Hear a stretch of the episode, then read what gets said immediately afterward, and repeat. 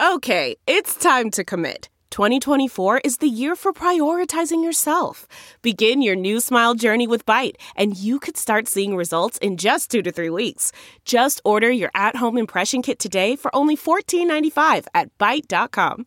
Byte Clear aligners are doctor directed and delivered to your door. Treatment costs thousands less than braces. Plus, they offer financing options, accept eligible insurance, and you can pay with your HSA FSA. Get 80% off your impression kit when you use code WONDERY at Byte.com. That's B-Y-T-E dot com. Start your confidence journey today with Byte. That's not just the sound of that first sip of Morning Joe. It's the sound of someone shopping for a car on Carvana from the comfort of home. That's a good blend. It's time to take it easy, like answering some easy questions to get pre-qualified for a car in minutes. Talk about starting the morning right. Just like customizing your terms so your car fits your budget. Mm-mm-mm. Visit Carvana.com or download the app to experience car shopping the way it should be convenient, comfortable. Ah. Delve into the shadows of the mind with Sleeping Dogs, a gripping murder mystery starring Academy Award winner Russell Crowe. Now available on digital. Crowe portrays an ex homicide detective unraveling a brutal murder he can't recall. Uncovering secrets from his past, he learns a chilling truth. It's best to let sleeping dogs lie. Visit sleepingdogsmovie.com slash Wondery to watch Sleeping Dogs, now on digital. That's sleepingdogsmovie.com slash Wondery. Welcome to episode 518 with my guest, Gabby Lamb. I'm Paul Gilmartin. This is Mental Illness Happy Hour, a place for honesty about all the bullshit in our heads. Uh, I'm not a therapist. This is not a doctor's office. It's more like a waiting room that doesn't suck. Uh, the website for this show is mentalpod.com. Uh, go there, fill out a survey. It's anonymous. Uh, maybe browse the forum, find some like-minded people. You can also support the show uh, through the website. You can do uh, donations through PayPal or Patreon. Um, we also accept Zelle, and we can always use uh, contributions. So. Uh, just putting that out there. Oh, you can also buy t-shirts and coffee mugs and, and stuff like that. How are you holding up? How is the fall depression? Are you, I'm so jealous of people who's, who don't, first of all, people that don't experience depression, but especially people who don't experience the onslaught of, of fall depression. I have been sleeping more than I've been awake. I might sleep more than dead people. I could be wrong. I've never talked to any, but, uh, you know, I'm trying not to judge myself. It is what it is, and, uh, it's, it's, at least I'm not putting any gas on the fire by judging myself for it. And, uh, I know, I know the worm will turn. This is from the racism survey filled out by Carmen. And she is, uh, American Indian. And she writes, uh, I have too many experiences with racism to count. I cannot pick more than one race on the survey question, but I am biracial. I am Native American and Latina. People are constantly fascinated when they learn I am Native American and expect me to know something about other tribes they've heard of or they say that they're part native too. There's a difference between having Native American ancestry and being involved in the culture and the community of your tribe. I always say people have negative assumptions and feelings about natives until they want to be one to seem cool or exotic. To remember how you felt when you experienced racism. When I encounter racism, I always feel defensive and confused at first. Then I feel angry. Ultimately, I feel at peace with the experience. It isn't the first time I've dealt with racism, and it won't be the last. Might as well make a joke out of it, or come to terms with who that person truly is. How do you feel about those experiences now? I feel supported. My family, my friends, my boyfriend are all very understanding to my experiences and have stood up for me before in the face of a racist. Any thoughts or feelings you'd like to share? Just that I would have liked to check both my races in this survey. I feel very uncomfortable on surveys when I feel I have to ignore one half of myself for convenience sake. Uh, first of all, thank you for your your survey, and I have uh, remedied that by uh, including another box for people to, uh, if they are uh, mixed, to uh, specify what. I get so nervous when I talk about race. I'm so afraid that I'm I'm going to say something that sounds insensitive or This is an awfulsome moment, uh, filled out by a guy who calls himself, if it's a cunt, call it a cunt. Um, he writes, it's days like this, I'm almost prepared to forgive my old man for blowing his own brains out on my birthday a while back. I worked for cunts. I married a cunt. Most of my extended family are cunts. Just about anyone I considered a friend a dozen years ago has disappeared because, well, they are obviously super cunty. No wonder the old man wanted out of this fucking world. I debated whether or not to, to, to read this one, and ultimately I decided I, I, I wanted to because one, first of all, I, you sound like you're in a lot of pain and you got a lot of anger and you're feeling really alone. And I'm sorry that you're experiencing that. And if I can just share some of my experience when I have felt isolated and angry, one of the things that opened the door for me was to say, what is the common denominator in all of these difficult relationships I have with people? And the common denominator was me. And I had to take a good look at myself. And that's not to say there aren't times when somebody was just toxic and I needed to cut them out of my life and I hadn't done anything wrong. But many, many times I was contributing to that dynamic. And you honestly, you, you sound like you got a lot of really negative, hostile energy coming out of you. And that's got to be difficult for other people. So, you know, it might help to take a look at your part, to take a look at the way that you're behaving and how other people might experience you. And, you know, uh, it's scary to fucking go into what is underneath the anger because that's the that's the gold in finding out what's going under uh, what's going on underneath there because in my opinion, anger is never just about anger. It's about what's underneath it. Frustration, sadness, grief, loneliness, all kinds of stuff. So just putting that, that, that out there and, um, sending you, sending you some, some love and, and good vibes. We are sponsored today, as always, by the online therapy provider BetterHelp.com. That's better, H-E-L-P. If you are interested in checking out online therapy and, you know, let's be honest, is there a better time to, to try it than right now? But I've been using it for years and I love, uh, the relationship I have with my therapist, Donna. Um, so if you want to check it out, go to betterhelp.com slash mental. Make sure you include the slash mental so they know you came from this podcast and then just fill out a questionnaire. And if they have a counselor they think is a good match for you, they'll pair you up with one and you can experience a free week of counseling to see if it's a good fit for you. And they have, they're licensed in all 50 states and they have a huge pool of uh, counselors to uh, to choose from. But occasionally, they will uh, say, you know, this this is a situation where I think you need to find somebody, um, you know, in person uh, who who has very very specific expertise that we don't have available right now. Um, so yeah, BetterHelp.com slash mental. And one more survey before we get to the interview with Gab with uh, Gabby. Yeah, uh, this is an awful moment filled out by a guy who calls himself Guy Incognito, and he writes, "When Grandma showed me the photo albums she kept over the years, this picture is of our old farm. It had a crawl space underneath. When your grandpa lost his mind, that's where I hid the guns.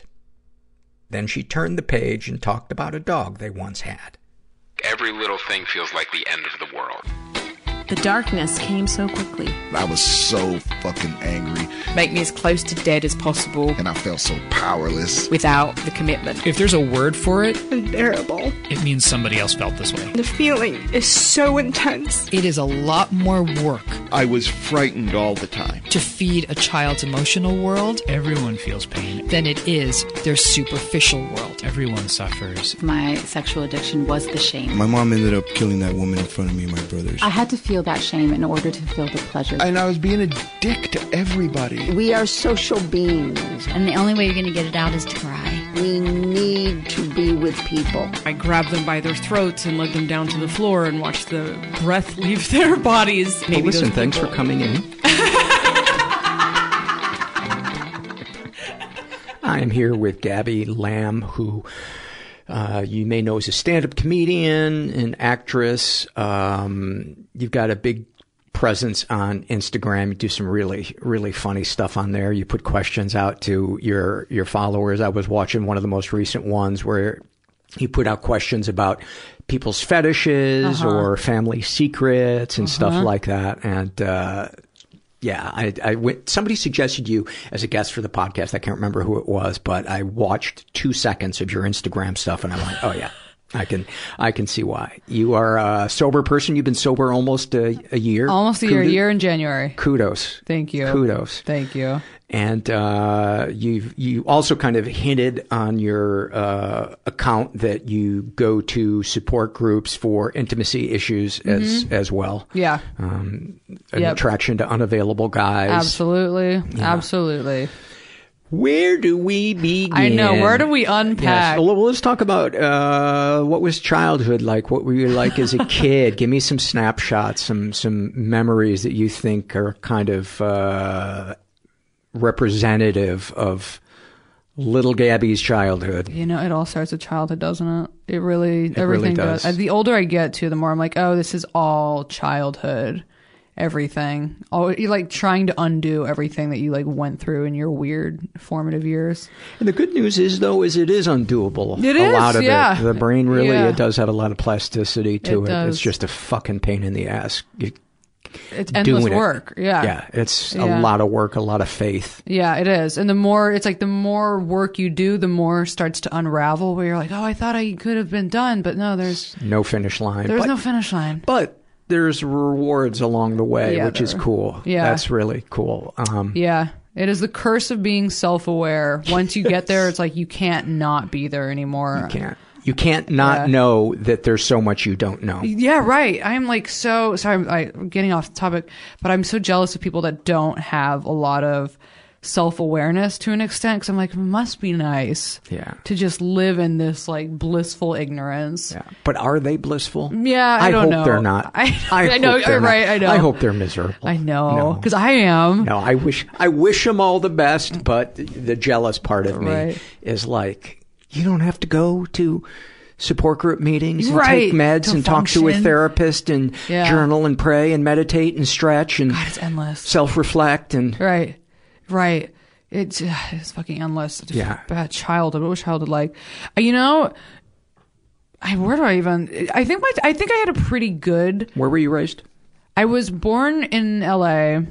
and raised. I think we moved to San Diego or Oceanside when I was 5 Mm-hmm. So based raised in Oceanside, which is like you know forty five minutes north of San Diego.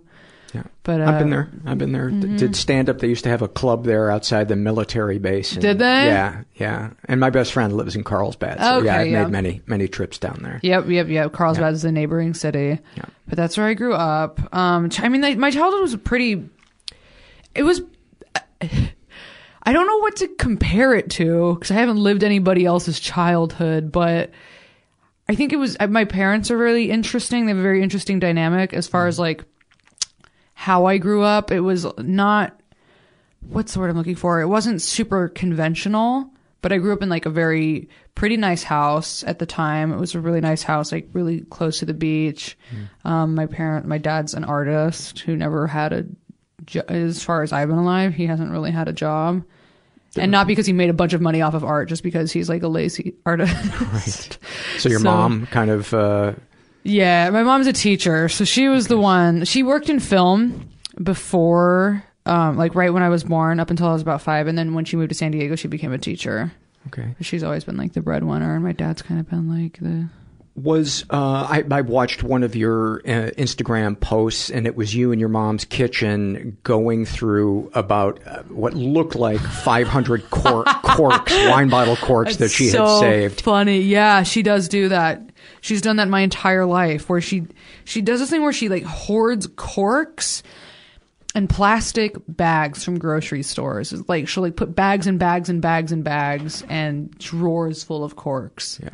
And that she's kind of she's like kind of a weird hoarder in like like we've always had like a lot of stuff in the cupboards, like expired food and stuff. Mm-hmm. And anytime I'd want to throw something out, she'd be like, "No, no, no, let's keep it." And I'd be like, "That expired in 1996. It's 2011." And she's like, "No, it's probably still good." We'll eat it on its centennial. Yeah, absolutely. Uh, sh- she kind of made mention that she drinks a lot. She does. She's Yes. a, a bottle of wine or a night kind of person. Was that ever an issue, or you, or do you think it's uh, become an issue for her or your relationship with her? You know, I didn't really realize that it was. I mean, because growing up, I was like, oh, that's just like a normal thing. You know, like moms get fucked up off wine, and that's what they do. They smoke inside and they cuss and they drink a bunch of wine. And that's just like, Silently wish their husbands would work. oh, yeah, oh, silently. God, she was fucking loud about it. To you or to him? to everyone like to me yeah god it was like it, that was like their constant fight which was were always happening in front of me it was like why did you get a fucking job john i'm the only one who fucking works kind of that was like the vibe of the house. Right. but like it, so it was very chaotic in a lot of ways but i feel like i did have very good parents. They're just they're two very different people that love me very much but my mom was like raised by like her dad was from Egypt. He was super like not emotional guy he had a lot of his own fucking weird issues and I don't think he was he was a pretty like verbally abusive guy Mhm. and so she comes from she has like a lot of shit and then my dad has his own trauma and so I just like as I've gotten older I'm like oh I'm like unpacking all of your guys' trauma Right. Yeah. Right. I mean, we're unpacking our great grandparents' shit. No, it's it's ancestral. It just goes and goes and goes. Yeah. It goes and goes and goes. But yeah, like I was it was a very comfortable upbringing for sure. It was just now that I'm older I see like where my issues with like chaotic relationships come from and like my low self-esteem, like how that all came from them. And I do have a lot of issues with like my mom and dad that I have to work out. Uh, anything you're comfortable talking about? Uh, with, with the issues that I have to work out? Yeah. Oh yeah, definitely. But all of them. Yeah. Yeah. What, are, what are some that, that spring to mind, the ones that you feel like are going to require the heaviest lifting in, in recovery Honestly, or there's- therapy? There's so fucking. I've been in therapy for eight years, and I literally just feel like I've started like scratching the surface of it, which is wild because like my therapist for so long was like, you need to get sober, you need to be in, you know, intimacy programs, and for so long I was like, no, like I'm fine, or maybe you're right, but like I don't. You know, I I'll don't go when it gets bad. Right. And then she would say, like, well, you literally pay, you're paying me to tell you to go to free programs. And I was like, but I would rather just pay you. I don't want to have to do the extra work. And, she, and she was like, okay, well, I'll just watch you unravel. And she sure did. But like, you know, the things that come to mind first, I suppose, with like mending relationships with parents is like, um, I become like really aware of attachment style stuff. And I don't know if that's like because it's such like a topic now because like everybody now I feel like it's such a thing and like so social psychology to like be aware of what your attachment style is, you know? Right. And so now I'm like always thinking about that and how I have very intense like emotional I didn't realize that I was also a very emotionally unavailable person And I started realizing, like, oh, emotional un- unavailability attracts emotional unavailability. Yeah, it's it's catnip. It because you know they're not going to get too close, Right. And there's something safe in that. Exactly, and that's the cha- that's the the stuff that I have to unpack with like the familial stuff, where it's like that chaotic attachment style of like, oh, but I'm used to feeling like on edge, and I'm used to feeling like things are gonna fall apart, and I'm used to feeling like somebody's gonna yell at me or like not be proud of me, you know, Yeah. and so I like unintentionally am drawn to that over and over again. Isn't it weird how, like, before we begin to recover, if we have intimacy issues, the being attracted to unavailable people, when we come across somebody who is available and is fairly healthy and wants to be in a relationship, we either look at them like they're making our skin crawl or they bore the fuck out of us. crazy. Yeah. My therapist always tells me that she's like, you're gonna be, you need to be with somebody who is going to bore you, who isn't going to like keep you chaotically going. And I'm like, no, bitch, you're fucking wrong. But she's right. And the person that I'm dating now is like, and I like shouldn't, I honestly like shouldn't be my therapist forever. It was like, you shouldn't be dating. Like, give yourself a year. And I gave myself like six months and I was like, I'm ready to date again. But like, I'm working through it.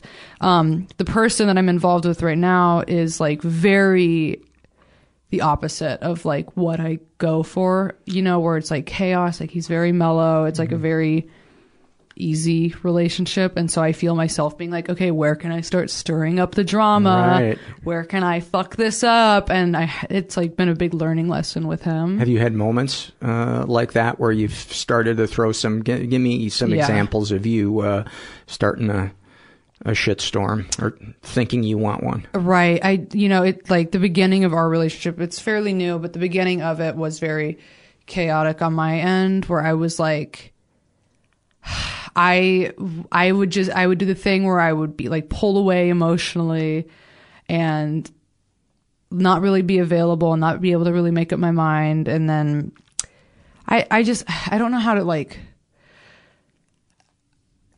say ex- I just I was not being emotionally available. Would you find yourself like physically shutting down, getting Uh, tired? yes. Yeah, isn't that a weird, What weird that thing? Yeah. Yeah, I, I, I think that's our body's old way of trying to protect us. I think when, when shit was too heavy as kids, we would just retreat into ourselves Dissociate and, and shut, yeah, Yeah. and and shut down because I will find myself sometimes if I'm at a party or uh, even if I'm with somebody uh, I, I Mm-hmm. love. Sometimes there's like something in me that clicks off, and I have Yes. to to go to bed. Yeah.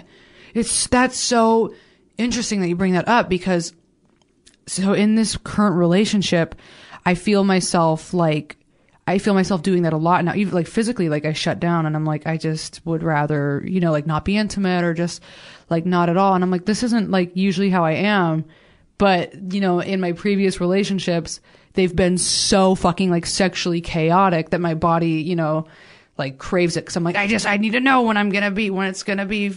Right. It's, it's so like nutty. Uh, is that because the sex was about things other than uh, intimacy and pleasure? They were about validation. Yes, absolutely. About like doing- Reassurance. yes, having sex with people just to like make sure that they would stay interested in me. control, Yeah, contr- absolutely. manipulation. Yes, and I'm like realizing so much now how much of me is like how much I'm identifying with being like a control freak and how I do use sex as like a tool of manipulation. Yeah. And I I'm like discovering a lot of that too in this current relationship that's actually healthy because I'm like, oh, all the old tricks aren't what I'm going to anymore and like it's it's a different it's Yeah. it's, it's like changing my brain in a way where I'm seeing things differently but yeah, it's not like I'm Have you experienced uh, intimacy with your partner where it doesn't go sexual? It's still physically intimate, but it doesn't go sexual. It's just like you just lay on the couch and you know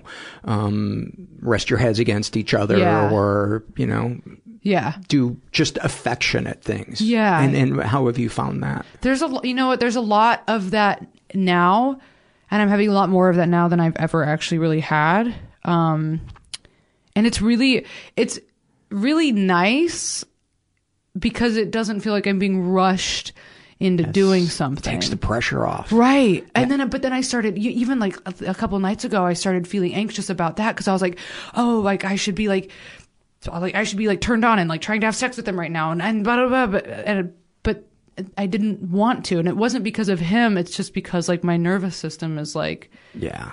calmer. I don't know, but then I like got worked up into my own head where I was like, oh well, actually no, like start being sexual, start doing something, right? And I couldn't Yeah. just like let myself enjoy being there and resting. Uh, one of the things my girlfriend and I will do sometimes uh, is we will uh, specifically, you know, get together and and say Let, let's not have this lead to sex. Let's just Right. you know uh, be affectionate with each other. And Yeah. I find because I don't think she ever feels. Well, I've never asked her, but I don't think she feels uh, pressure sexually. I think because. Uh, maybe women women don't have to maintain an erection. Right. But for me, sometimes um, I put pressure on myself. It's never come from her. Right, And yeah. saying, you know, we're gonna just uh, cuddle on the couch, watch a movie, or Mhm. just be affectionate with each other. I feel this great relief that I can just focus on the pleasure and and love. Right. And, and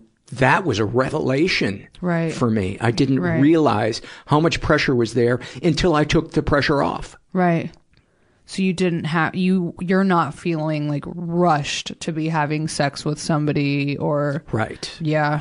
It's a big thing for me and I didn't realize that that's what it was. I've always like prided myself on being like this like sexual person and now I'm like really seeing what that is and I'm like, Yeah. "Oh, that's like it's okay to like be a sexual person, but like I the the fact that I was using it and didn't realize it as these like Right. Like, what is your intent when you're being sexual? That to me is really anything, any Right. action in our daily lives. What Right. What is our intent? Right. You know, Exactly. that that to me has been the biggest portal Uh-huh. uh, towards moving towards self knowledge. Has been Right. questioning myself. Why am I? Why am I doing this? And that's the greatest thing about sobriety is that it really opens you up to like at looking at this stuff and like at, and you can like really start to ask yourself these questions and you just become so much more self-aware on like a different level. Yeah. And yeah, it's it's been a it's been a really eye-opening experience like being sober and then like getting to know myself in that way and then like sexually as well, but like I definitely like I think like the sexual issues started when I was pretty young, and like that's some stuff that I'm like starting to uncover in therapy, which is Were there uh, incidents of abuse that sexualized you? I think so. I think the more that I the more that I like think about little instances in my life, I'm like, oh, oh, maybe that was actually like molestation, and you know, maybe that that was um an incident where I wasn't in control of my body and somebody else was. And then like, you know, when I got to be, I lost my virginity really young, 13, 12 and a half, 13. And ever since then, it was like the string of men that came after. It was that same feeling of like, oh, I'm, I'm having sex with them to keep them. Like, like stay here, stay here, stay here. Right. So I never, I've never really experienced so much like the, the compul- I guess like sexually compulsive in ways with, like with my partners, but I was, I've never been the kind of person that like just goes and like sleeps with a bunch of people. Right. But it's like I'm having sex with people to keep them. And it's always been people who like didn't want to really be with me. And what were the thoughts going through your head when you would uh, be sexual with them? Were you looking for some type of reaction or some sentence to come out of their mouth that you would find? What was the payoff for you other than sexual pleasure? Like what was I seeking? yes. definitely like you know just love like you just want somebody to be like you're like every you know i just wanted somebody to be like i love you i want to be with you and i never like really got that and i didn't know why so then it became kind of this like my mindset became like okay well then i'm just going to be a bad bitch and like just like fuck people and and and then i can like take my power back and it like never worked out that way Because you didn't enjoy it. no, I never, I really didn't. And like, it's funny. I was talking to my boyfriend about this. I was like, do you have any people that you like regret sleeping with? And he's like, no. And I was like, that's so funny because if you like, I, ev- almost everybody I've slept with, I regret, you know? Really? Almost everybody. I go through my list of people and I'm like, yeah, could have done without that one, could have done without that one, could have, you know, so I have like five that I'm like, yeah, that's good. Five out of like 37 where I'm like, yeah, that's, could have done without so many of those. So uh, let's go back to when you were a kid or uh, an adolescence. What what do you remember um, being some views on yourself or the world or sexuality or relationships that kind of got implanted in your head that you you feel like maybe um, are still there that you're trying to unwind. My dog is uh, the dog Gracie is going off. yeah. Come here, Gracie. She's so cute. She's the best. She's so Come cute. here. She is Go so chew excited. a sock, huh? Go chew a sock. I was, I'm getting so distracted. Oh, it's such bad ADHD. Okay, wait, rewind. So what you know? What were um, some some beliefs that you had that Yeah. you're now unwinding when when you were a kid? You know, it could be that you know I'm only. Uh, my body is only good to keep people, or you can't trust men, or you know, whatever, or I'm a piece of shit. Right. I Whatever. get. I, I definitely the the belief system that I've been had been navigating on, and I'm trying to undo now is the low self esteem. First of all, is like the, I'm a piece of shit. I'm not worthy. Keep going. Give me the greatest hits. The great, yeah, right. The greatest hits. I'm a piece of shit. I'm not worthy. But at the same time, still being like, but I'm also cool. Like, which is very confusing when you have low self esteem, but you're also like, I'm the shit. But then I'm like, but no, you're not. Fuck you. You know? I, I'm sure you've heard the, the phrase that I don't know who coined it, but I'm a piece of shit the world revolves around. Yeah. So relate to that. It's so, and you know, it's so funny. Like, it, like being in programs, you hear so much of that too. And I hear so many people be like, "Yeah, I'm the coolest." No, I'm not. I'm a piece of shit. And I'm like, ah, I fucking relate to that so much. But uh, and the fact that we're neither. You Yeah, right. It's, it's. I think the ego can only comprehend being Yeah. better than or less than. I, I think it's terrifying to the ego to be one of many because Yeah. um, Yes. it, it, it it's out of a job. Yeah, right, right, right, right. And I have realized recently too that I think I have a bigger ego than I realized. You know, just like that's kind of what rules my life is like having a big ego and I have like yet to decide if that's a good or a bad thing. I don't know. But um the other some of the other hits that I'm unwinding now, let's see. Um yeah, using like using my body as kind of like I don't want to, I don't want to say dump truck, but that is what comes to mind. It's just being like, oh, you know, like it doesn't like this doesn't matter. Like I don't matter. Yeah. You matter. Like Yeah. you can do what you want. Like Right. and I'll just You need to drop that off. Yeah, come on over here. Right. And that's a big, you know, like fuck my feelings. It's all about you. Let me just take care of you. But also at the same time, realizing that like that's also selfish. I'm like, you know, that kind of thought process where it's like very selfless. It's also selfish. I, I'm glad you said that because that's uh, uh, something that so many of us don't realize or realize really late in life. Yeah. Is that we're objectifying somebody when we turn them into a fantasy, right? And and just say, you know, I'm going to. Right. We're being codependent. We are also being selfish because we put all the pressure on them. Yeah. And we don't. We don't take a healthy look at ourselves. We're Absolutely. like, what can I mean to you? Right. And You know, then you get upset at them and you're like, you've, you've hurt my feelings. I've had a lot of hurt feelings, so many hurt fucking feelings with men. And now I'm realizing it and I'm like, oh, that wasn't, but it, like, it wasn't their job either to like take care of my feelings. Like I needed to be regulating myself and like knowing when to pull away from unhealthy relationships. And and to express yourself in a way that's Right. diplomatic at the Right. right time with the Mhm. wor- right words with the Mhm. right tone Right. And that's also all childhood stuff. You know, I never saw like a healthy example of that in my home growing up.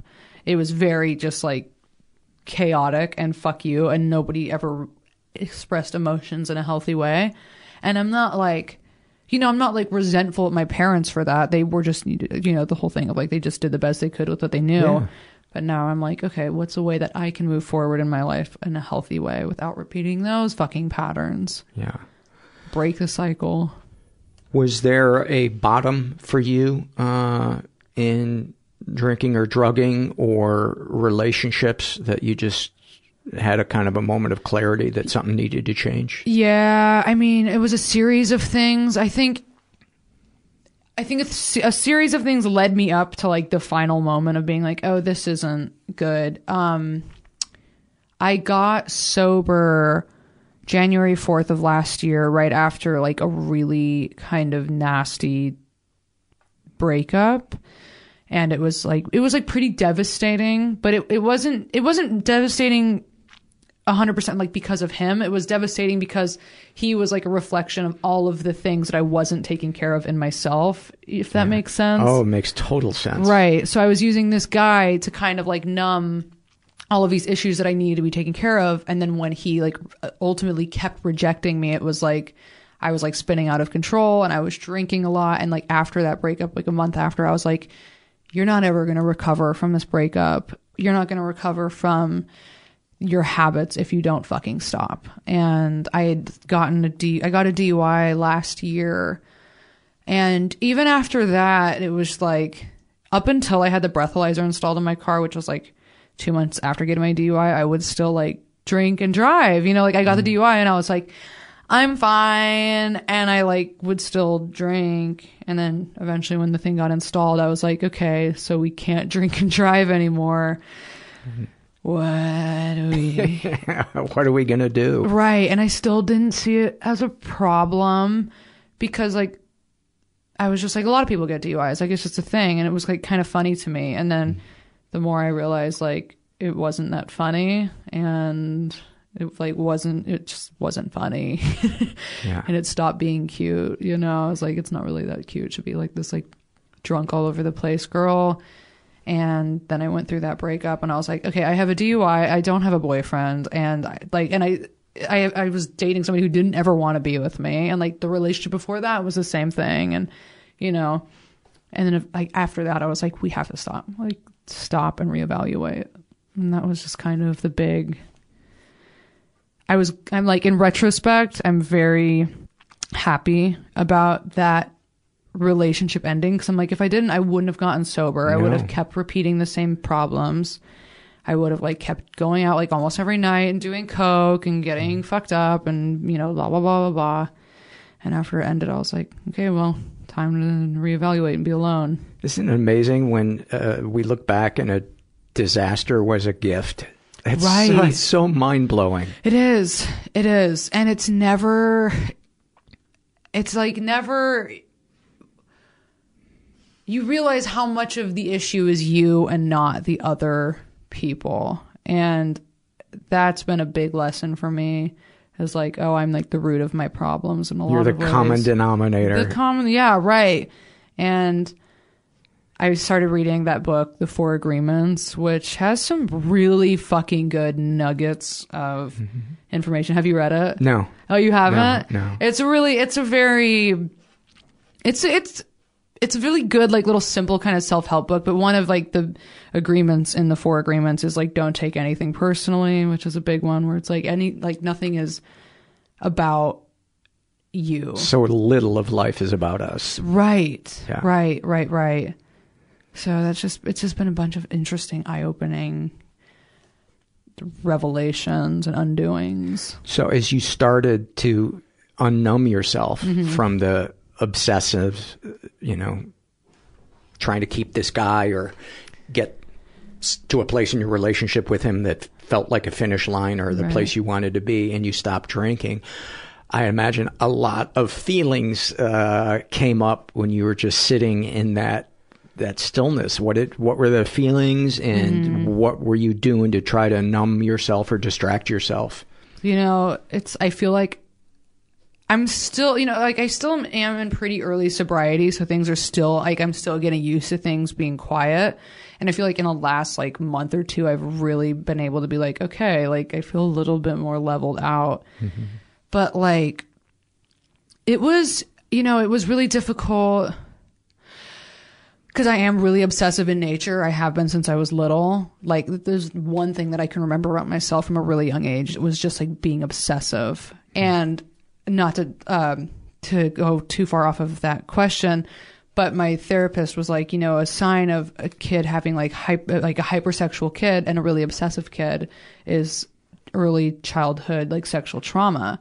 And I was like, I don't know what that and I don't know if I've like buried it really deep down. I don't really know where it comes from. There's a few instances, like I said, that I can kind of relate to that being like early sexual childhood trauma.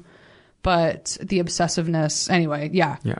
yeah, it all fucking. Did but- you go ahead and finish your thought? um, but the obsessiveness after like that like breakup kind of it took a while to wear off because then even after I stopped drinking and doing drugs, it was like then I had social media.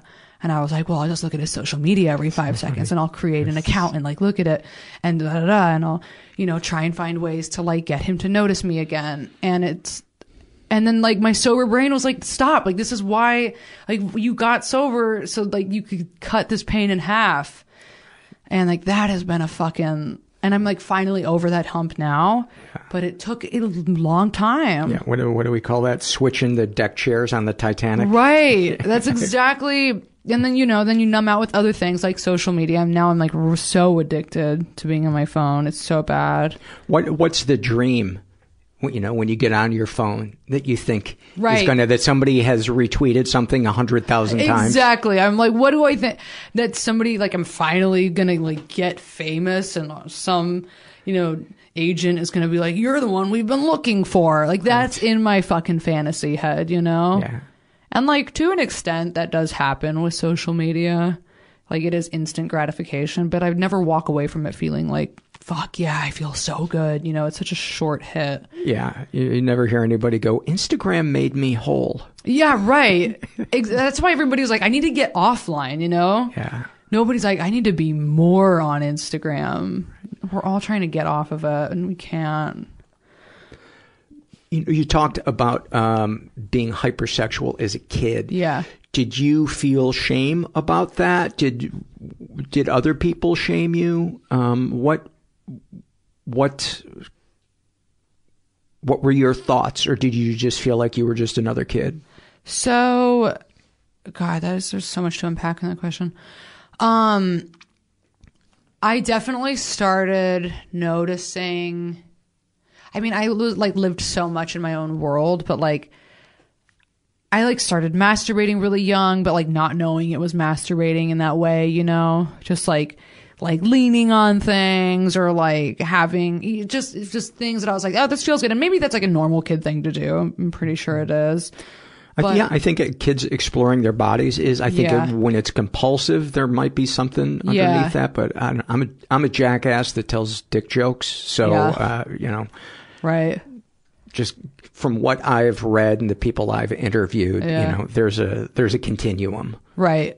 It's yeah. God. Also, I feel like all, every comedian has like the same trauma in so many ways. But um, I remember from a really young age, like I was like always drawing like figures with like big fat tits and like naked, you know, but I was like young and like drawing things, having sex. And like nine is a young age to be drawing. That that's really yeah, and, Right. and for it to be so specific and graphic, were you exposed Yeah. to pornography? I mm, I don't fucking know. Um, I I must have been somewhere along the line.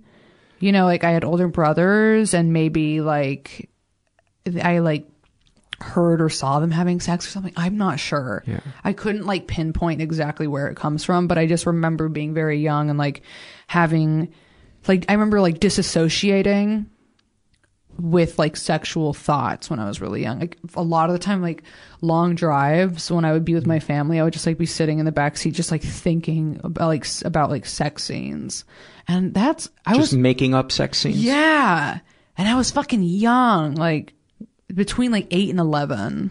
What what were the the nature Mhm. of them? How realistic were they, or were they, you know, Pretty how graphic. a kid? Wow, Yeah, that I know. Yeah, that's interesting because I, I was a, a hypersexual kid who Yeah. thought about sex constantly, but I also had a completely clueless. Like I thought once a man and a woman had sex that the babies just came out like a slot machine. All you had to do was have sex That's once, so funny. and then you would. And and the person that dissuaded me from that uh, idea was a friend of mine who had uh, thirteen brothers and sisters, and I was Ah. like, I could never look his mom in the in the eye for like a couple of years. 'cause I was like, your mom is fucked over thirteen times. Ah, like, that's so that- funny. That like blew my mind. That is that's so funny too. I remember like finding out that my mom had had sex m- more than one time. Yeah. Because it was the same idea of like you only have sex to like have a kid or whatever. Right. And and I was like, ew, no, no, she hasn't. It- were you were you picturing yourself as being a part of these, or were you picturing that this was something that you were watching? Um, I I think that it was always me imagining two like non-existent people. They were just kind of like figures that I'd made up in my head. gotcha. Yeah. And I don't I just remember dissociating a lot as a kid with like sexual fantasy. And then like also just other things. Like I was just like in fantasy land so much of my own so much of my life. For for me, it was it was about the visual. Like Mhm. it was never even on my radar. Mhm. Like wanting to touch a vagina, Yeah. or wanting um, uh, to be touched. It was just all. Boy, if I could just see, you know, Really? that lifeguard without her bottoms on, Yeah. oh, my life would be complete. Huh. you know and, Yeah, and, yeah, and it was kind of an uh, an obsessive uh, thing but then again i you know uh, people rarely tell you how fr- you know how often they're thinking sexual Right. So you- right. thoughts so you you never know if if Yeah. you're uh, on the in the normal range or the abnormal Exactly. range And then if you talk about it, you're like, you're like not supposed to talk about it. So then you feel ashamed for talking about it when you're little. So it is very fucking confusing. And I'm a big advocate of like normalizing talking about sex and, you know, like, no, I think it's just because everybody fucking does it and everybody has like weird dark things surrounding it. And like that's my favorite it's like my favorite subject because it's this one thing that we all have in common. And there's a lot of like interesting aspects to it. It's not just like sex. Like there's so much psychology rooted with Oh, it's, sex. it- it's uh, what is it, the saying um, sex is about everything except sex. Right yeah and it really is. Yeah. it's fascinating to me. It's about g- control and Mhm. power and Right. validation Right. and love. And it's such a mixed it's such it can be about anger. It can be about much. Right. Yeah. Um, right. It's so loaded. Are you comfortable talking about uh, sexual fantasies stuff like that? Yeah. I mean i don't do you have any questions about it? Uh, when I interview people who uh, struggle with intimacy Mhm. issues, and especially people who are open talking about their Yeah. sexuality, um, you know, for instance, we we had uh, a, a guest on about a year ago, and she shared that the only way that she can come is if she imagines someone choking her. to Oh, death- interesting. To death. Um, I have a friend who can only Oh. come when he um, imagines his girlfriend cheating on him. really Yeah, yeah, and I'm just endlessly fascinated Yeah. by what it is, um, and as much as that, Yeah. how comfortable that person is with talking about it. Yeah. uh, with not judging themselves. Yeah. for it. You know. yeah I, I had this fantasy, and, it, and it's interesting because fantasies for me will come and go as I kind of recover and Uh-huh. and I uh, change or evolve as a person. But I don't know, this is probably 10, 15 years ago. I was delivering food to, to old people, and there was this one lady, she was a grandma, that I would deliver food to, and I would get so aroused anticipating delivering the food to her, Wow. imagining her wanting, uh, imagining me having some reason that I had to take my clothes off. No way. And, and being naked in front of her and her, I mean, it was super specific. Like then she would, um, Wow. you know, do something to like, uh, you know, care for my body or, you know, do some, it was total mommy shit. Total mommy Yeah, shit. But Freudian. it, it freaked me out. Yeah. It, it filled me with shame. Yeah. And it was a while before I could kind of unpack it and look back and go, oh, that was,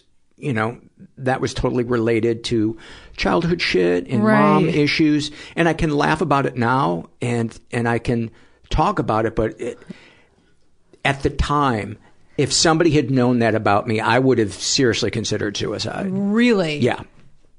That And is so I guess that's right. what one of the things I'm interested in Yeah. is not only the things that, that we judge ourselves for Yeah. for sexually thinking or feeling, um, but what's what's the judgment Right. about, and has that evolved over Uh, yeah. over time? And the fact it's so interesting that you can like openly talk about that like that now, whereas you know years ago you literally would have like contemplated suicide Yeah. had somebody figured it out, and how much more freeing it is to just like talk about it and be like, oh, it's just, it's just like a fantasy. It's just a thing, and it's not. Our our fantasies have so little to do with Right. who we are morally. totally, And totally. it's yeah, it's it's not a choice. Right. What turns us on is not a choice. But what we do with it is a choice. But, right. right. that's so fucking crazy. Yeah. That's so fucking crazy. I mean, that's why I love doing that thing that, that like tea time shit that I do of like asking people, yeah, like, what are your fetishes? And hearing about like the other things like that people go through or, you know, I think it's like, it's therapeutic for people who are watching because they're like, okay, I'm not the only one Yeah. who has these fantasies. And I don't really have, I don't really have any fetishes. Um, the, I do think about women a lot, like, and that is like usually what helps me get off is if I think about women. But then I also don't think, I mean, I don't know. I, I've never really had like a sexual relationship with a woman. So I'm like, I, I don't know if I'm, you know, bisexual or gay or what's going on there. But it is definitely like, that's whenever I watch porn, it's like very about women or I think about women. But that's really, Uh, uh, I've read I don't know, seven thousand plus surveys that people have filled out about you know trauma, sexual fantasy, all of Mhm. that stuff, and what you just said is the most common one Is it that I read of of women, straight women. Really? Yeah, and to me, ultimately, it doesn't matter whether they're straight or gay or Right, whatever. right. It's just you know what yeah. what what you do with it. What you Yeah. know. Do are you judging yourself for it? Yeah. Do you judge yourself for it? No, I don't. I, I really don't because it doesn't. No. Have no. you sh- have you shared uh, that with a, a partner? Yeah.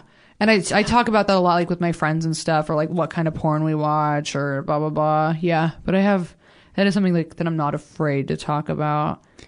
I, uh, when I began finding out about the inner lives of women from doing the podcast and getting to know female fellows in my support groups, I was shocked um, at how many women get off on watching porn that is degrading to women. Yeah, I can't.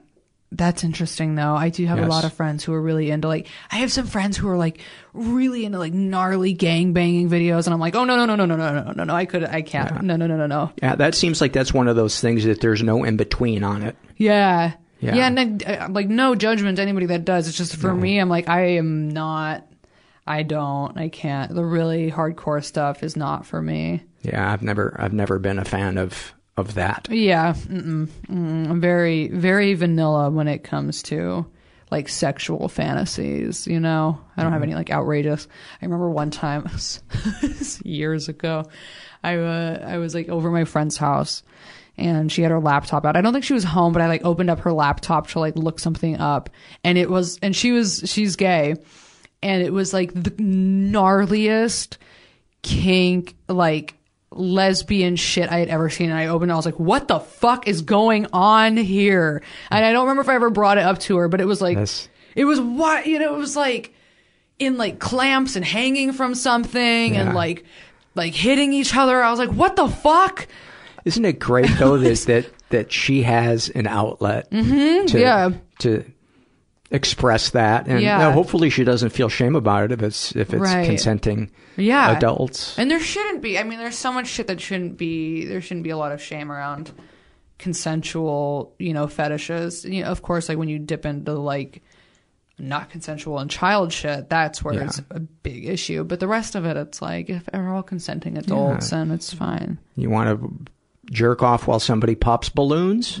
right That's awesome. right right That's awesome. yeah that was it was one of my tea time episodes was like what are your like wildest fetishes a lot of shit fetishes That's that's the uh, the thing when I was kind of doing research Mhm. on you, and I went to your Instagram. I clicked the things at the top that Yeah, were yeah, all yeah. the little uh, Instagram uh, posts that you had, Yeah. and the one about the fetishes, and the other ones about the family secrets. It was just so com- so compelling, and that's one of the reasons why I wanted to, because I figured if you were willing to talk about Mhm. that on your thing, that you would be probably comfortable talking about it on the podcast. oh yeah yeah that's what i'm starting i like I, I'm feeling a little bit of shame about about asking that. Oh, I'm- I'm- really? yeah. I'm, one of my fears is I'm going to come across as creepy Oh, no. or uh, too um, not having boundaries, asking Yeah. asking people questions. It's, Yeah. it's kind of a fine line because I want to get an interview that's Mhm. compelling and goes deep, but I also want to be respectful, Right. It, especially when it's a uh, a woman. Right. That makes total sense. And I am, I mean, I do open myself up in that way. So it doesn't like catch me, it doesn't like catch me off guard or like offend me because that is Right. the way that like I open myself up. So I expect it. And I'm starting a podcast. That is exactly what I do on my Instagram. But now I'm just going to bring it over a podcast because it's easier to, you know, just be more interesting that way. But I wanted to do the exact format and I was thinking about it on the way over. Like, what do I want the like next, cause I'm going to have people email me, Right. you know, about like the subject matter, like family secrets or Mhm. fetishes or da da da da da. Yeah. And it's, it's so fascinating. It's so talk about. fascinating. I know. I love it. Yeah. I fucking love it. And I sometimes I I'll judge myself for thinking about it as often as I do. Um The podcast or sex? sex, like sex Right. stuff, but like not even at this point like not even like in a sexual way. Like I'm always thinking about like people's like sexual lives and then I feel like should I be thinking about this? But it to me it's like it's so much less about the sex and it is about like the way that people express themselves. I don't know, but I do think about it a lot. I think I think that's pretty normal. Like if, Yeah. I'm in a coffee shop and you know somebody walks up, you know, male, female, whatever. Uh, picture him naked. Yeah. Picture him taking his shit. You know. wild. Picture him crying. You Yeah. know, whatever. Just picturing them as Yeah. a, a a full fledged human being. Yeah. And it's not like I sit there and, and I obsess. It's just Yeah. like a flash. Yeah. And I, I used to judge myself for that, and now I'm just kind of amused by the animation festival in my head. Yeah. I think a lot of times it's it's related to anxiety too. Do you think? I do. Do you have bad anxiety? Uh, I do. I do God, definitely. I have such bad anxiety.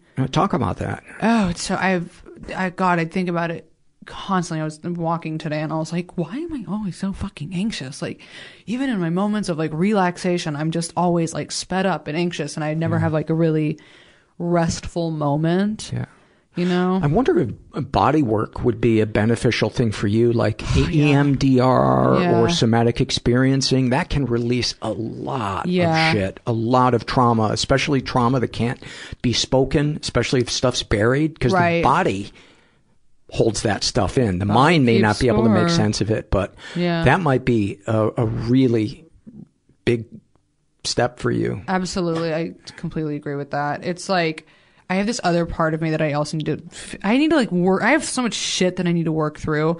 But like I have the, like the really cynical part of me is always like, "Oh, don't fucking like you're not going to heal. Like don't do that. Like you don't need to do body work. Like that's so you fucking- new age Right. Yeah. Right. And I'm like, no, just fucking get through it on your own. Like da da da. But it's, you know, a big part of me like doesn't want to believe it and then doesn't want to do the work. Yeah. And I'm like, is that that's like a defense mechanism? It's this like wall that I have up that doesn't. I don't want to like let down. Don't open the door. Right. We're okay in here. Right. But Stop like, knocking. Right. But we're like so not. We're so not describe it- what it feels like in your brain and your body when you're in that anxious state.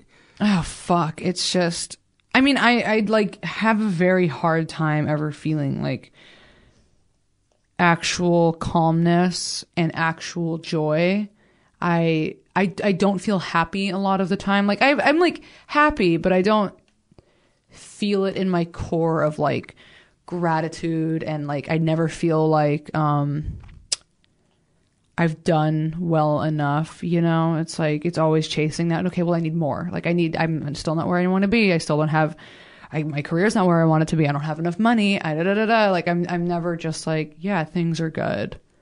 And it's that constant It's exhausting. it's exhausting. I'm like, I am so exhausted being in my head, which is why I was fucking got so also so into drinking because it was so easy to be like, okay. I- Oh yeah, you get right. that get- get that deep breath that you were looking for. Right. It's just all the side effects of that. You Yeah. know, weaving in and out of traffic and uh, all the other shit that makes it unmanageable. But Yeah. oh, if I could, if I could manage drinking, I would still be drinking. It's it's, Right. but it's just the rest of the shit that came with it. You know. The rest of the shit that came with it. I know I still have such a hard time accepting that I'm an alcoholic too. I'm like, well, maybe I'm not, but then it's like, but why even chance it again? You know, like it wasn't doing me that well before. Right. So why try and do it now? COVID has made me think about it more. Never to the point Yeah. where I'm like, yeah, maybe I should drink, but to where I would, you know, picture a drink and rather than it just being like, oh my God, you know, play that tape through, that's a fucking disaster, I'd be like, well, maybe not. Maybe, oh, what are you doing? Yeah, yeah.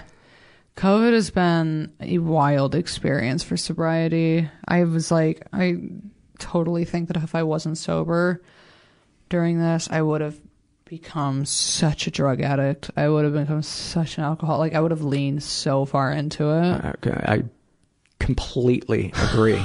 I completely agree. I mean, isolating and getting fucked up. Oh, that was a sweet combo for Oh, me. the best. You know, The best. Yeah. And I would have done it. you don't have to share. Yeah. God, so great. I loved, I did love going, I did love going out and getting fucked up because going, when I could go out and get fucked up, that's when I, I didn't have like anxiety, anxiety about being out anymore, you know? Yeah. It's so much easier to like be out with people and be fucked up. Yeah. And when you get sober, the interesting thing about being sober now and being around people is that it's like started to turn me off so much more because it's so fucking boring being around fucked up people when you're sober. You're like, It's it is it is so boring. I don't find it making me want to drink. Quite the opposite. It- Right. It it makes me. Uh, right. yeah, it makes me want to want to leave. But if I'm around Yeah. a group of people and we're talking about something that's deep, Yeah. that, that I find that energizing. I was at a party one yeah. time and we all just started getting honest about darkness in our brains. And, I love that. And I was like, I this is the first party I never wanted to end. Was it a sober party? Uh, no, no. Some people were drinking, but the group I was talking to, Yeah. they they weren't big drinkers. Okay. They were more. yeah. We were all. I think we all started uh, talking about uh, our struggles with depression, Yeah. and stuff like that. and then we started talking about uh, shit that happened to us in childhood, and and it was. It was like this connection that I'd never felt at a at a party before, and I thought, I don't really hate parties. I hate kind of this normal conversation. The, I hate small talk. That's and that's another thing that is all that like does kind of like haunt me is my inability to like make good small talk whenever I'm around people. Like I always it's that thing of like wanting to go right into like the super vulnerable stuff where I'm like I want to fucking talk about like the like nastiest, saddest, weirdest, most Mhm. vulnerable moments. Which bridge do you picture throwing yourself off of? Oh right, I Hey, love those. where's everybody going? Yeah, yeah, yeah. I love those. I love those. Talk to me about death and suicide and all of the crazy shit you want to do. I just, ugh, I love it. Yeah. It's it's always you know it's always so boring to me when you bring up something dark and somebody's like, "Oh, that's dark," and you're like, "Oh, fuck off." Yeah. Oh, get the fuck over it. And I'm with those people. I'm like, do you do you not really think about this stuff, or do you just not allow yourself to? Yeah. Or do you not want it to be known that you think about Right. those things? It, I, it it blows my mind when people are like "You know, TMI, me man. I'm like, what do you mean TMI? I love like, I love TMI. Yeah. I love it. The nastier, the weirder people get, like the more comfortable I feel. Because I'm like, oh, you can be honest. Yeah. You know how to be honest. I, I uh, agree. The, Right. The, the only place I might draw the line is talking about certain things when I'm eating. oh yeah. Yeah. Yeah. I don't want to hear about somebody taking a shit when I'm when I'm It eating. doesn't bother me. Yeah. Yeah, no. Doesn't I don't get grossed out with that stuff. Yeah. Um, That's funny. Let's That- talk- it feels pretty normal. You're uh, you got uh, quite a few uh, tattoos. Could I sound Uh-huh. like an older fart? Young lady, Yeah, what's with all the drawings on the Yeah. arms and legs? You got a lot yeah. Uh, I do. what what do you enjoy about getting tattoos? So uh, you know, I've gotten Do you enjoy the process of it? I do. Picking it, getting it done? Yeah, I love it. It's also, you know, uh, so many answers to this. Um, I've gotten probably 89% of them during quarantine. So the past six months, I've just been like going, like going in a tattoo shops and being like, I have Right. money and time, let's do it. Right. And nothing else to do. And I talked to my therapist about it, and I was like, I keep getting all these tattoos. And she was like, you know, that's another thing that addicts do. And I was like, oh, is it? And she's like, yeah, you just, you're looking for another Mhm. rush, another hit of something. And I'm like, that does make so Video much games, sense. food, compulsive exercising. Yeah, Uh, yeah. Those are the, the, the big ones. Sugar, when when we get sober, those are the God, the eat so top choices. Sugar. It's so much fucking sugar. Yeah. The tattoos have been a big, big, big, big, big thing. Um, And when when you find a tattoo, is it something that you are- excited to get because you like what it says or stands for, or that it you feel like it's a reflection of who you are inside? not What- at all. You just want something that looks cool. Yes, it. I, I. That's really it. I have no rhyme or reason to any of the ones that I have. I have one. one I have one of Frida Kahlo on my back, which is probably the only one that I've put real thought into. Mm-hmm. Um, but other than that, the rest of them, it's like I walk into a tattoo shop and I'm like, that one. You know, like I pick something off the wall. I'm like, that looks good.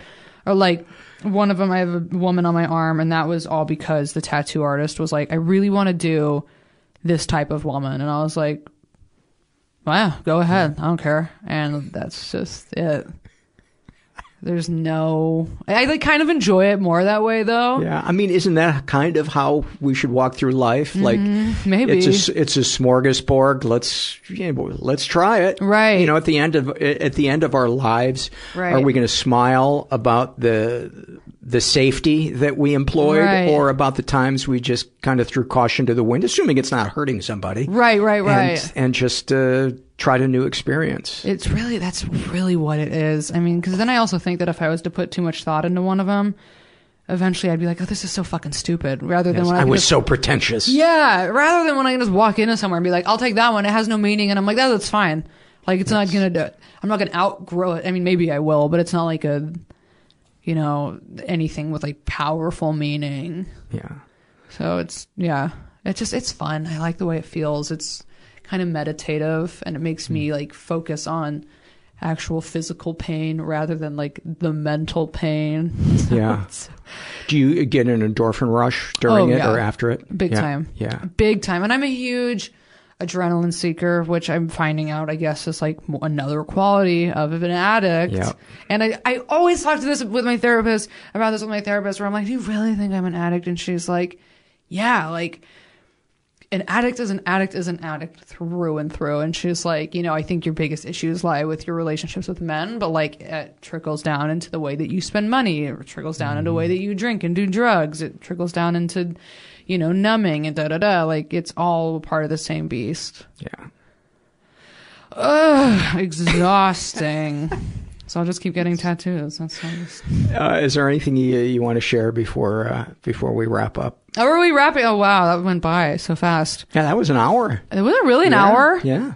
Wow, that was yeah. fast. I I'm in no hurry. If you if you got more stuff you want to talk about, I, you know, if you have any question, anything you want to keep shooting out, I have no. let's do it. Let's end with this. Uh, there's a thing I do with guests sometimes called a fear off and a and a love off, where we exchange fears and Ooh. and then we exchange things we love. Uh, so I'll start off with the fear. I'm afraid Gracie has fucked this episode up, and it's going to be difficult to edit out her huffing and puffing.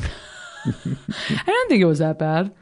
Um, my I have a fear of what's my fear? See, then I think about this stuff and my brain immediately Mm-hmm. shuts down. That's like my lack of. That's where the wall comes up. Where I'm like Mm. Right. anything that comes up, anything that's like serious. I have like a fear of seriousness in a lot of ways. Of I'm afraid of like if I say something that it's going to sound really dumb or corny. And That's a good one. Is a big yeah. I like that one. Yeah. I'm afraid that I will let my guard down. Well, I already have let it uh, down with COVID because I've been playing uh, hockey a couple of times a week. And I'm afraid that I'm going to get the virus. I'm going to be one of the people that hits super, super hard. And I'm going to slowly die. And as I'm dying, I will see every mistake I made. And I, my last feelings on earth will be just feeling stupid. That is horrific. Yeah. That, that's my brain most of the day. That feels very. It's exhausting. I feel that though. Yeah. That is like being like this fear, of, like being exposed. I'm like, what am I? Who's gonna expose me? What am I? Yeah. That's me- give me a fear. That's a good fear. Um, I have a fear of. I have a fear of not making it in my field. I have a fear of like never getting. I mean, it's so, this is like I hate to say this, but I do have like a fear of like never getting famous. Mm-hmm. And I hate, I hate that that's like a fear. I'm like, who gives a fuck? But then another part of me is like, but I want it so badly. Do you want the financial security that you hope you hope comes with it, or is it the uh, attention that you want? Honestly, both. It's Yeah. like the luxury, the luxury, and like the money, and then also the attention. I love attention. I'm then you know that's also a part of like my addictive personality. Is like I need. That's why I'm also on social media all the time because I'm like I just need people like looking at me and interacting with me, and I just need it like all the time, just like validate me, validate me, validate me. So yeah, that's if I was if I was never. I, I, I don't I don't know how people just live regular lives. I'm like, how do you not want attention all of the time? How do you not want to be so famous? It blows me away. Blows me away. I don't know how people don't want it. I, I can understand how people don't want it. I, I used to want it really badly, and I Yeah. wouldn't say it's com- it's completely left me, but when I was doing TV stuff, Mhm. I began to experience somebody stopping me on the street, somebody saying this, somebody asking for an autograph, and it was never the fantasy that it was that it was in my head. You know, Right. s- a lot of times it was somebody that would, you know, have bad breath and make an offhand comment Yeah. or be a little too pushy, and and it never it never calmed my my anxiety. It was never enough. Right. It was. Yeah, It yeah, was yeah. Uh, at a, at a certain point. I I I realized that I actually like not being recognized. Yeah. Because like being in a room after well you I'm sure you've experienced this being in a room after a stand-up show Mhm. and people are like oh that's the person that was on stage and you're you're getting more um you feel like you're under a mic- microscope and that makes me anxious. Yeah, it does actually make me anxious too, but in this weird way, I also get off on it. Yeah. Where because like if I if that does happen, when that does happen, I get I immediately like go inside of myself and I don't know how to like interact with people and I'm like yeah, yeah. I get Right. like really small, but then I also like want it so badly. It- it- and and I I get that the thing that would scare me about getting really famous is then you lose the choice of anonymity. Yeah, that's true. Yeah. You know, I I liked that I got just a teeny tiny taste Mhm. of it, so I could know a little bit what it's like. But I I haven't risked. I don't even like when I'm walking out in public. I don't even think about it. When I was first on TV, I would think about it all the time. I would be like, is anybody going to recognize me? You know, and I was also in a really different place where I had like I felt really empty, had no self esteem, Yeah. and I was looking for anything to to validate me. But Yeah. uh, nowadays, I would much rather have the money. I would Yeah. much rather have the money. yeah, yeah. That- that I always think authors would be the best way to be famous because you could pull it out when you wanted to, Yeah. but you could hide it when you wanted Not to. Not famous enough for me. Uh, yeah, yeah, yeah, Yeah. I get that. Except unless you're David Sedaris. Yeah. No, not even then. I, I wouldn't be able to pick him Would out you of not? no. Yeah, yeah, I get that. Being an author would be great. Or somebody who, for me, like a musician like Jeff Beck, Mhm. whom a lot of people wouldn't recognize, but the people who would recognize him are people that Yeah. like his music, and the people that like his music are generally people that tend to be, I think, a little more intelligent, a little more artistic, a little more Yeah. on the fringe of of society. Right. So you don't just ha- so you have a little bit more of a distinguished fan base. yeah, not just a bunch of thirteen-year-olds Yeah. screaming at you when you walk down the street. Right, Yeah. right. Can you? I want both. I love that you're honest about that because I, um, I think for a long time I didn't want to admit that I had any of that in me. It's so embarrassing. and it to used to admit. it used to be huge Yeah. inside me, Yes. huge inside me. Yeah. I, I've like recently started admitting it, and it's every time I say it, I- I'm like, "Bleh, bleh," like I can't believe I'm about to say that, but I mean it's true, and it's, it is what it is. And I think un- underneath it, uh, maybe this seems obvious, but that we just want to feel safe and loved. That's what it is at the end of the day. I'm like, well, why, if I really analyze it, why do I want to be famous? It's like, because I want to connect with people and I have such like a desire to be able to like, cause I love being able to relate with people and I want people to also feel like they can relate to me. And that's where like, if I had a massive platform, then I would know that like I could reach out to people who would also, maybe I could make them feel comfortable with who they are. And that's like what the core of it is, Yeah. is But- wanting to feel relatable. Yeah. It would be so hard though to get it on the level that you want it, where it doesn't feel like it's not enough or it's not an onslaught where you Right. feel drained by it. Right. Yeah, yeah, yeah, yeah. I'm giving you some stuff to think about. Yeah, yeah. I've already got so much, and I've got more. Um, what was the other one? Fears and then Uh, loves. loves. What's yours? Uh, I love when Gracie. Uh, I shared this one with you before we got on, mic. I love when Gracie uh, gets excited because we're going to go for a walk, and she chooses the way to demonstrate her celebrating is by grabbing a slipper and tossing it up into the air. That's she just loves footwear. That's her like uh, She's flipping it big foam right number now. one finger. yeah, it's so cute. Yeah. She loves that sock. I'm watching her chew it. Yeah. Um, loves. I love. I fucking love coming home to my cats. I have two cats. What are I'm their names? obsessed with them. Pablo and Griselda. Obsessed Oh my them. God, you're such a drug lord. That's what. I named them after. Oh yeah, That's so I know. funny. That's- Griselda Blanco. Yeah, nobody Dude, knows that. Fist bump. Yeah, Fist nobody bump. knows Griselda My Blanco. girlfriend is so tired of me watching narco things. Really? So tired Yeah. of it. Well, she's from Ecuador, and I Oh think a lot of people yeah. from Latin America are tired. It's like I'm from Chicago.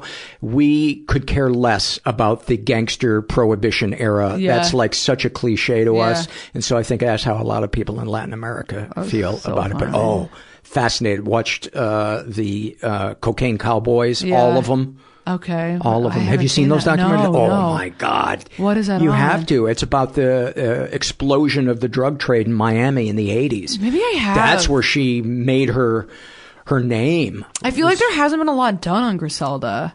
Uh, there's a couple of Are there? things. Yeah, I'll, uh, when we get off mic, Okay. I'll, I'll uh, tell you about them. But there's also a documentary where a guy, a young guy, falls in love with her, and they have She this was a intro- gnarly bitch. She was a violent, violent woman. I mean, horrible, horrible Hor- child. Did she behead all of her kids or shot them all?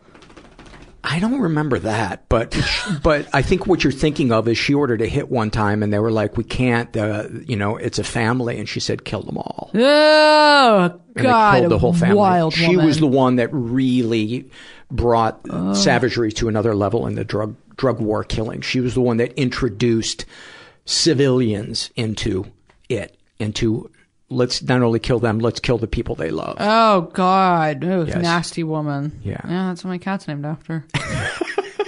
she is. I love them. Love those girls. Yeah.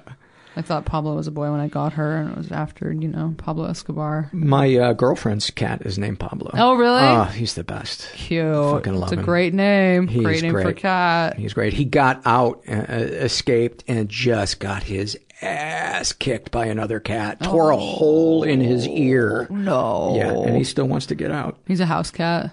He's a house cat, Yeah. but he thinks he's an outdoor cat. My but cats try to escape all the time. Sometimes they do, and it's scary. There's a lot of coyotes, man. You got to be careful. Oh yeah, You got to be careful. Yeah, I would. Ne- I, oh, I would lose my mind if they ever got out and never came. I would lose my mind.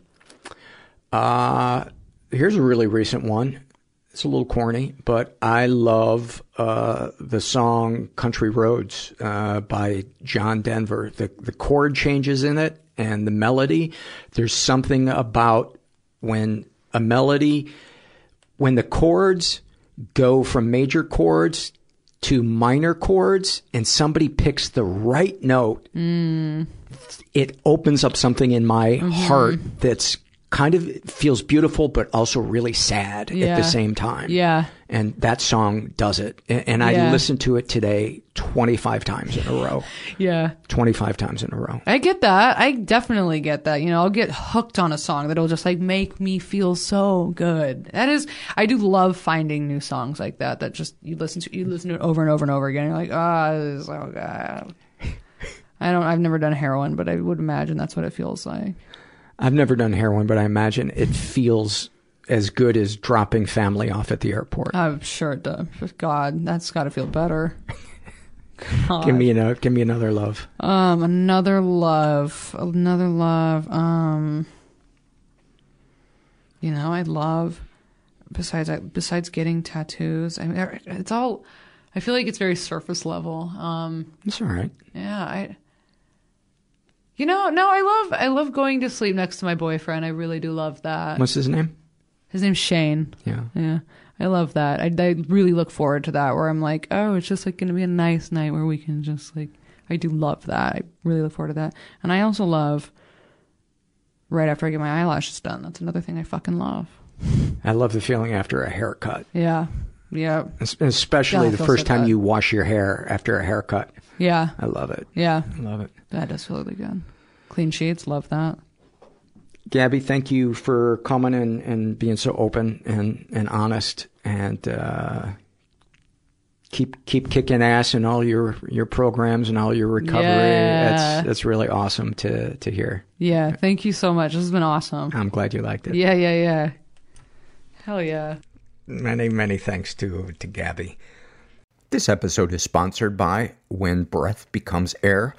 When Breath Becomes Air by Paul Kalanithi is the exquisitely observed memoir of an idealistic young neurosurgeon attempting to answer the question, what makes a life worth living, as he deals with his own terminal cancer diagnosis. It's a stunning reminder to live while we are alive, a must read for anyone in medicine from a doctor turned patient.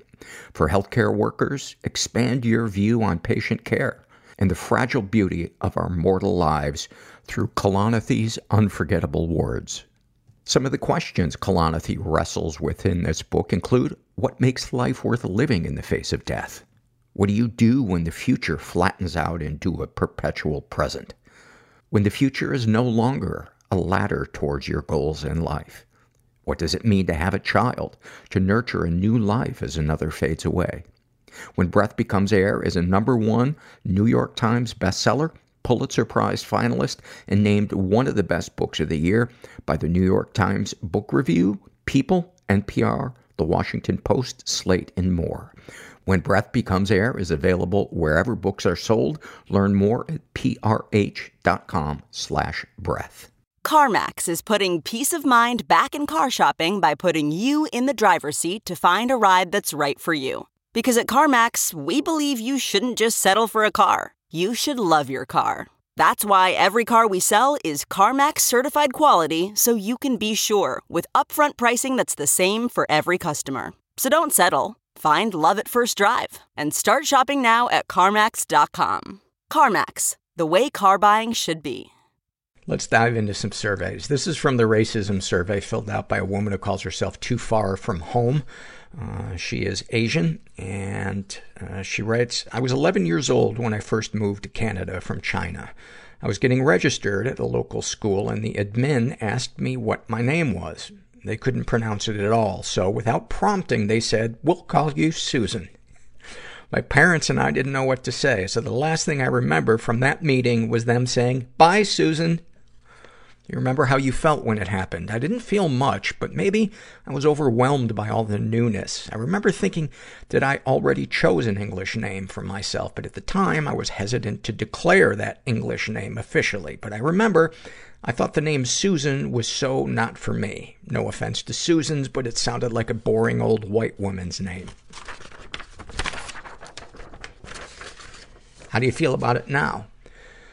I'm overall grateful for how truly diverse that school was. It was a really good mix of all the races. Many were immigrants. As soon as school started, I put down the English name that I chose for myself, which I still go by, and my documents still say my Chinese name. It's really like having two identities sometimes, which is at times inconvenient, at times gives me a feeling of disconnect, like no one can truly know my whole self, and at times something to be proud of. But it forever ruined the name Susan for me.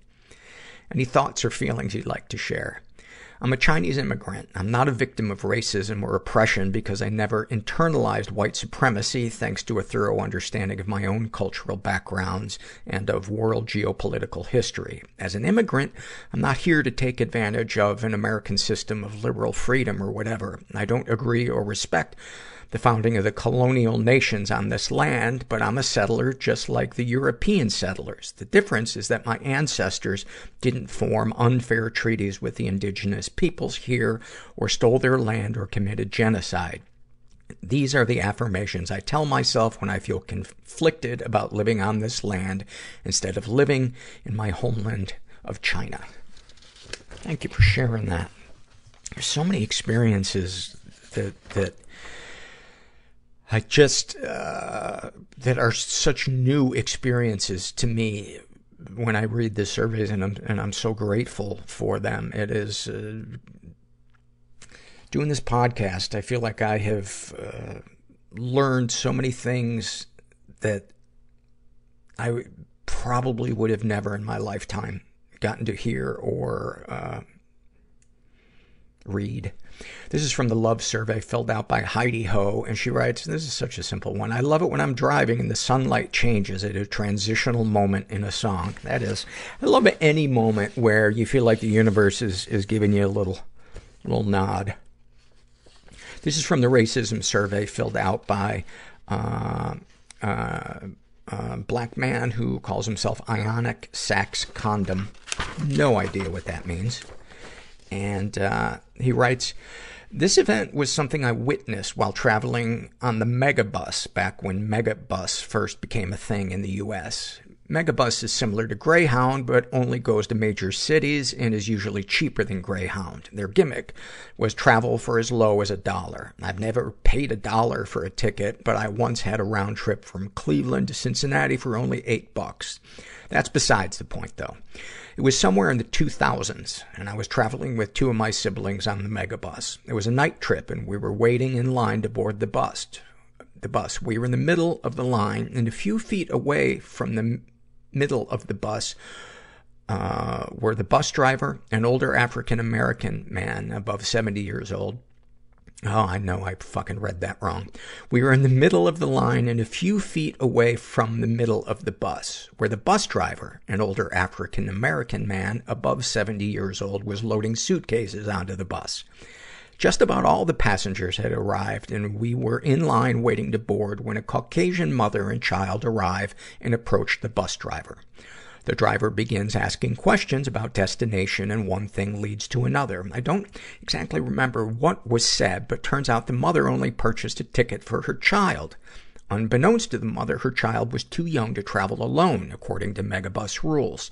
The driver politely tells her that her child could not travel alone, and he refuses to load the child's suitcase. That's when an argument ensues between the mother and bus driver. The driver continues to politely explain that he cannot allow the child to board, but the mother refuses to listen. Eventually, the driver realizes that the mother isn't going to give in, so he throws up his hands in frustration and turns around to start letting passengers board the bus. The mother then throws her hot coffee onto the driver while at the same time calling him the N-word and then storms off. Mouths drop open and everyone goes silent. Actually, I'm pretty sure everyone was silent while this was going on. So you may be thinking, oh, maybe her coffee was cold. Nope. The cold air revealed that the coffee was hot. Steam from the hot liquid rose from the driver's drenched dark blue uniform. Wow, was that an image? Do you remember how you felt when it happened? I was in total shock. The way the N-word flew out of her mouth with such ease and no remorse. She definitely used that word often. I wonder if the driver was white, would she have thrown the coffee and called him uh, a derogatory term. I don't know if she realized that there were black people in line when she said it, but she obviously had no care about who heard her. How do you feel about it now? It saddens me. When it happened, none of the passengers who witnessed it consoled the driver or said anything about it to him. Everyone, including myself, just pretended it didn't happen, and I regret not doing anything. At the time, though, I was in my teens and was suffering from really bad social anxiety, so the thought of trying to console a stranger was something that gave me anxiety. What a great example, too, of the secondary ripples of painful shit. You know, first of all, that woman probably had no idea how she affected the bus driver. So wrapped up in her own fucking narcissistic bullshit. But I'm sh- absolutely sure she had no idea that she would leave memories of the people who witnessed that that are painful and uncomfortable to remember. Any thoughts or feelings that you'd like to share? That event was burned in my brain because that man was definitely old enough to have lived through the civil rights era. So to still experience something like this in the 2000s solidified in my mind that there is still so much more that needs to be done.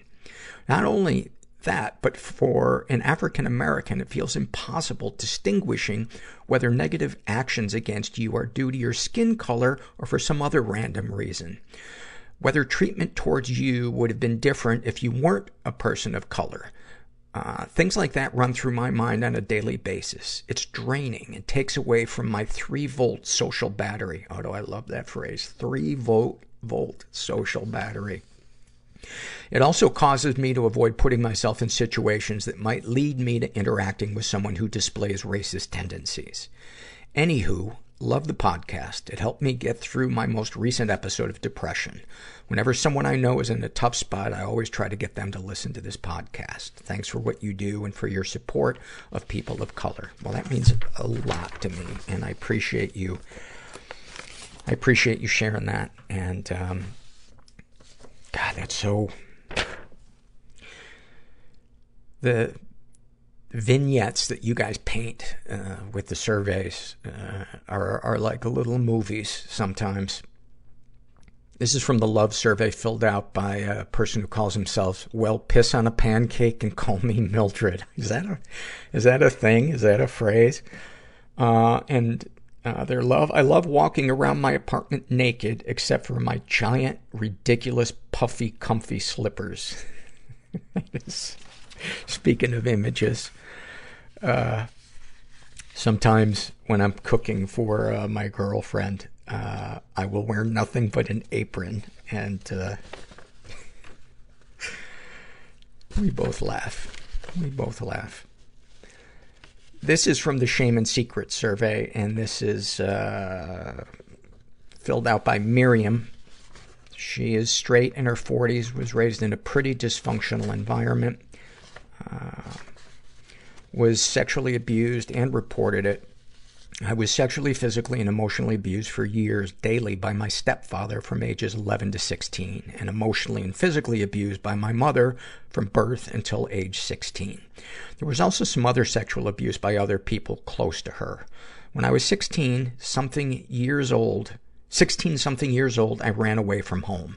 The sho- social worker and authorities were doubtful of my report. That was 30 years ago. It led to reinforced trauma. 30 years after the quote escape, I'm able to live a mostly meaningful life. It is not that I am necessarily happy every day, but I am okay enough.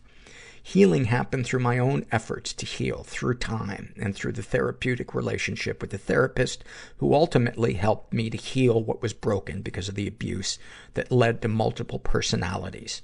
Healing is an ongoing effort. There are days when something triggers PTSD and I have to deal with it. I'm still not able to feel and experience a full spectrum of emotions, but I am okay enough. I can hold a full-time job, went back to school, and now also hold a master's degree. I have a family of my own. How do I feel about it today? I will never forgive the people who abused me. There is no right to be forgiven or to even ask for that. I do not have contact with any abusers. For the longest time, I could not talk about what happened to me. Never mind having words. It's a miracle that I'm doing as well as I am, and I thank the divine power every day. Uh, any positive experiences with abusers? No positive experiences. I was forced to have orgasms, which led to a lot of guilt until I became able to understand the physical reaction and how everything ties into the abuse. Yeah, it, it is such a, a mind fuck that your soul can experience something completely different from your body at the same time. Uh, darkest thoughts. I have sexual fantasies that are close to what happened to me so often. They arouse me, which makes me feel ashamed at times. I understand it is a way of exercising control, uh, but still. Darkest secrets. After years of abuse and conditioning to react in sexual ways, I had an orgasm with anal rape. I want my I want my husband to have anal sex with me, which he does not wish to do. I got adult toys to deal with my desire. Um, what are the sexual fantasies most powerful to you? I have fantasies of being helpless, tied up, in forced orgasm, including pain slash BDSM. In my fantasies, I am in control and willingly endure with pleasure, which was different back when it happened to me. And that's such an important distinction too, and, and, and highlights the, the, the complexity of the relationship between past trauma and present day uh, sexual pleasure. What, if anything, do you wish for? I wish to make a positive difference in other people's lives. Have you shared these things with others? I shared some with my therapist when I was in therapy. Not everything, though. There are things that will most likely stay unspoken because they are too horrific to talk about. How do you feel after writing these things down? Good. Wow, thank you for that. And I'm, I'm so glad that you're in a, in a better place. That's, that is a lot of shit to heal from.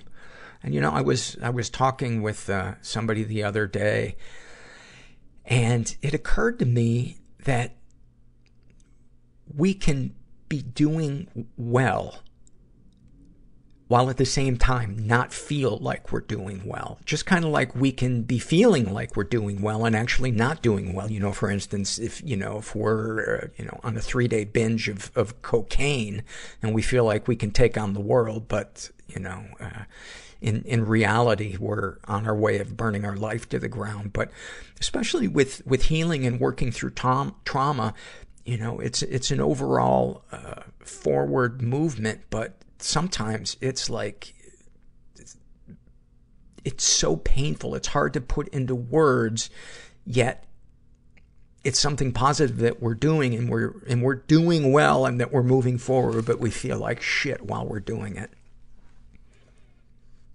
This is uh, from the love survey filled out by anyone else find this bit hard? Uh, and they write, I love the gentle humming noise my three-year-old daughter has always made when she eats something she absolutely loves. Like there's nothing else to ever think about but that delicious spoonful of ice cream she has right now. I love when shower gels are on sale and buying loads of flavors. Then, because I'm an adult and can do whatever the hell I want with my shower gels, opening every one and keeping them all in the shower opened. Then using different scents on different parts of my body and having an awesome long shower that feels like a seven course meal. Uh, I love that feeling after a spell of anxiety passes and suddenly the word, world is still and everything is no longer a threat. You see colors again and can actually appreciate the beauty in the world instead of just seeing danger everywhere. And I love when you really don't want to do something you've committed to, but you don't want to be a jerk and cancel, but then your friend cancels so you can just not do the thing and not feel guilty and can instead just take a massive, long, seven course meal shower. ah, that is awesome. That is awesome. How do you find room for all of that in your, I, I am always tripping over shit soap and shower gel on the rim of my bathtub when I get in for a shower. Uh, and then finally, this is an awfulsome moment filled by Amy in Minnesota. And she writes, My grandfather died last October. He was old and more than ready to die. Nevertheless, the 6 a.m. phone call and subsequent rushed drive to his nursing home, only to find my parents in tears and a dead body, was emotionally difficult. He used to be large, imposing. He would stab us with forks if we burped at the table. I sat on the edge of his bed, his somehow smaller body still in that awful way that means there is no breath, no heartbeat, and leaned down to lay my head on his chest and give him one last hug. The pressure from my arms and the weight of my body forced leftover air and gas out of his body, causing a burp to come out of his mouth. and that is the image I wanted to leave you with. Ah, thank you for sharing that, Amy. Um, I don't know what to say, man. Fucking hang in there. Hang in there. The one constant in the universe is that shit changes. And, uh, I'm glad I hung around. Even if I'm sleeping more than dead people. Just remember you're not alone. And thanks for listening. Everybody I know is bizarrely beautifully Everybody fucked up I in some know weird is way. bizarrely beautifully Everybody fucked up in some know weird way. Bizarrely beautifully fucked up in some weird way.